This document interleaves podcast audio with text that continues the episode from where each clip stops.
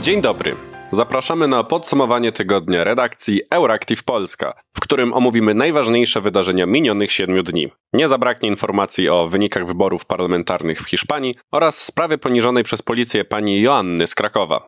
Nazywam się Bartosz Sieniawski, a w wirtualnym studiu jest także Patrycja Gosk, wydawczyni podcastu.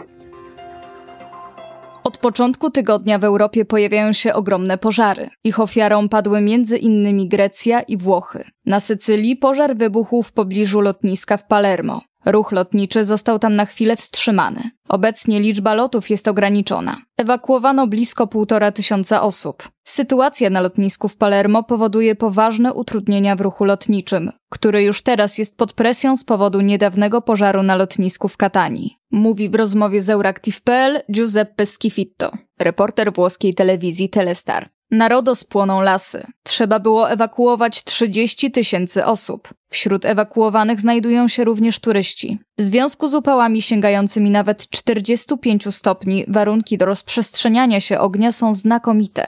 Polska podjęła decyzję o wysłaniu pomocy pożarniczej do Grecji, która również zmaga się teraz z wielkopałaciowymi pożarami terenów naturalnych. Specjalnie wyszkolony do walki z tego typu ogniem zespół polskich strażaków jest już na miejscu i stara się zwalczyć żywioł. Warunki odpowiednie do powstawania ogromnych pożarów coraz częściej znajdujemy również w Polsce. Chwilowo jednak nie musimy obawiać się takiego scenariusza. Nasz kraj jest zdecydowanie bardziej wilgotny niż na przykład Australia i gęściej zaludniony niż Kanada czy syberyjska część Rosji. Sprawia to, że połacie lasów narażonych na wybuch ognia nie są aż tak duże. W sobotę 22 lipca w zielonogórskiej hali w Przylepie doszło do pożaru nielegalnego składowiska toksycznych odpadów. Z pożarem walczyło 200 strażaków, a zielonogórzanie otrzymali za pomocą alertu RCB informacje o szkodliwym dla zdrowia dymie, unoszącym się nad miastem. Zgodnie z zaleceniami należało zostać w domu i nie otwierać okien. Akcja gaśnicza trwała do wieczora w niedzielę. W wyniku obecności niebezpiecznych dla zdrowia odpadów w płonącej hali skażeniu uległa woda wykorzystywana przy walce z żywiołem. Po ugaszeniu ognia dostała się ona do wód gruntowych i do rzeki Gęśnik, która uległa znacznemu zanieczyszczeniu. Choć sytuacja została opanowana, jest to kolejna katastrofa ekologiczna w Polsce. Ubiegłego lata w mediach głośno było o skażeniu toksynami Odry. Pożar w Zielonej Górze spowodował dyskusję polityczną na temat tego, kto odpowiada za polską politykę importu śmieci. Przedstawiciele władzy winą za pożar na zachodzie Polski obarczają rząd Platformy Obywatelskiej i Polskiego Stronnictwa Ludowego, za którego czasów sprowadzano do kraju rekordowe ilości śmieci, ale który jednak w pewnym momencie znacznie zmniejszył śmieciowy import do Polski. Zjednoczona prawica również nie ma czystych dłoni, ponieważ to za ich rządów liczba importowanych do Polski śmieci znów zaczęła wzrastać, a o nielegalnym składowisku toksycznych odpadów w Zielonej Górze media informowały już 5 lat temu. Nikt z nim nic nie zrobił.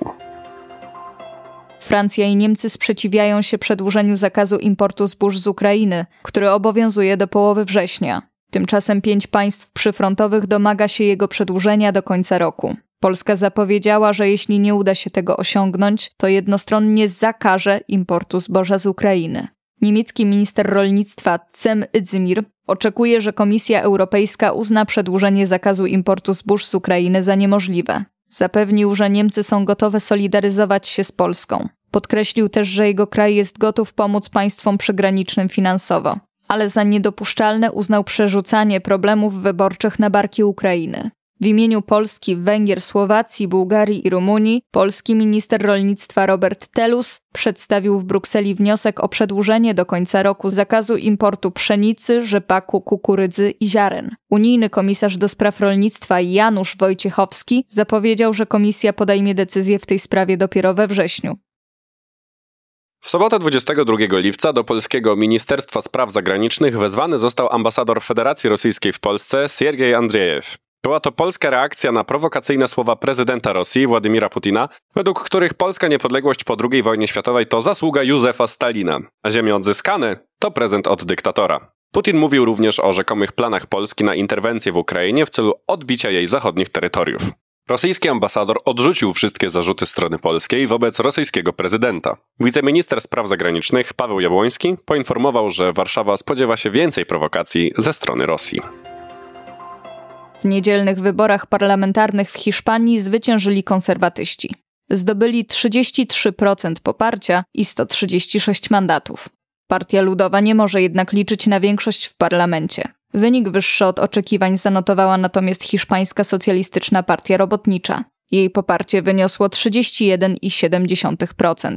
Istnieje możliwość, że Hiszpańska Socjalistyczna Partia Robotnicza utworzy rząd mniejszościowy wraz z Platformą Sumar. Część komentatorów taki obrót spraw uzasadnia chęcią zablokowania przez Hiszpanów rządowej skrajnej prawicy.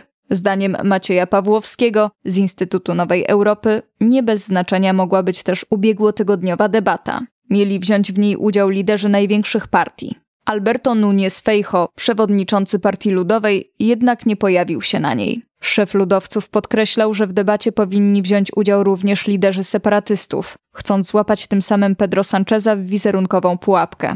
Debata odbyła się bez Fejcho, więc niezdecydowani wyborcy centrowi mieli wrażenie, że między skrajnie prawicowym Vox a lewicową koalicją Sumar najbardziej bliska centrum jest hiszpańska socjalistyczna partia robotnicza. Parlament Europejski pracował nad rozkładem mandatów poszczególnych państw członkowskich Unii w przeszłej kadencji. Po wyjściu ze struktur wspólnoty Wielkiej Brytanii układ demograficzny kontynentu uległ zmianie. Dyplomaci po wspólnych obradach w ramach spotkania ambasadorów państw unijnych podjęli decyzję o przydzieleniu po jednym mandacie więcej Polsce, Austrii, Danii i Finlandii. Po dwa mandaty więcej uzyskają Hiszpania i Holandia. Oznacza to, że w wyborach europarlamentarnych, które odbędą się w czerwcu przyszłego roku, Polacy wybiorą 53, a nie jak dotychczas 52 reprezentantów na szczeblu europejskim. Polacy stanowią obecnie niemal 8,5% wszystkich mieszkańców Unii. Przy wcześniejszych wyborach i przydzielonej nam liczbie europarlamentarzystów sugerowano się statystyką demograficzną z 2008 roku, kiedy stanowiliśmy 7,5% Europejczyków. Wielotysięczne protesty Izraelczyków nie przyniosły zamierzonego efektu. 24 lipca Kneset przegłosował jeden z bardziej kontrowersyjnych przepisów reformy sądownictwa, zaproponowanej przez skrajnie prawicowy rząd. Nowe przepisy zostały przegłosowane stosunkiem głosów 64 do 0. Stało się tak, ponieważ izraelska opozycja zbojkotowała głosowanie i wyszła z sali. Kworum nie zostało jednak zerwane i reformę przyjęto. Nowe przepisy uniemożliwiają izraelskiemu sądowi najwyższemu unieważnienie wybranych decyzji Knesetu.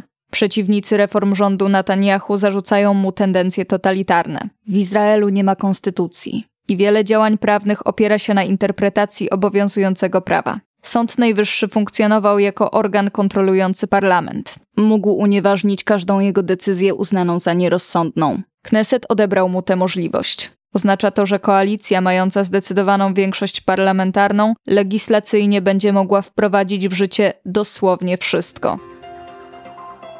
W ubiegłym tygodniu media obiegła historia pani Joanny z Krakowa, która po zażyciu tabletek wczesnoporonnych trafiła do szpitala, gdzie w nieodpowiedni sposób została potraktowana przez wezwaną na miejsce policję. Sprawa jest wyjątkowo kontrowersyjna. Obecni na miejscu policjanci byli natarczywi, bez zezwolenia zarekwirowali sprzęt elektroniczny poszkodowanej i przeszukali ją, również w miejscach intymnych. Powody tych działań nie zostały podane. Policja następnie tłumaczyła się, mówiąc, że na miejsce została wezwana przez lekarkę, podejrzewającą, że pani Anna po dokonaniu aborcji chce popełnić samobójstwo. Poinformowano również, że od poszkodowanej czuć było woń alkoholu. Zdaniem ekspertów prawnych udostępnienie informacji na temat zdrowia pani Joanny było nielegalnym złamaniem tajemnicy lekarskiej, z której zwolnić może jedynie sąd. Policja po czasie wycofała się ze swoich zeznań i opublikowała zmodyfikowane oświadczenie. Opinia publiczna od razu zwróciła uwagę na powód przyjęcia pani Joanny do szpitala. Podejrzewa się, że policja potraktowała pacjentkę jak przestępczynię, ponieważ ta dokonała aborcji. Obowiązujące w Polsce rygorystyczne prawo zabrania nakłaniania i pomocy w aborcjach, wiążąc ręce np. lekarzom, ale nie zabrania usuwania własnej ciąży. W ramach wyrazu solidarności z panią Joanną w całej Polsce odbyły się protesty zwolenników liberalizacji prawa do aborcji. Pomimo jednego z bardziej surowych kodeksów prawnych dotyczących przerywania ciąży, który obowiązuje w Polsce, Polki i Polacy w przytłaczającej większości popierają liberalizację prawa do aborcji. Za zmianą w postaci poluzowania przepisów jest aż 80% ankietowanych w marcowym badaniu opinii osób niezadowolonych z obowiązujących przepisów.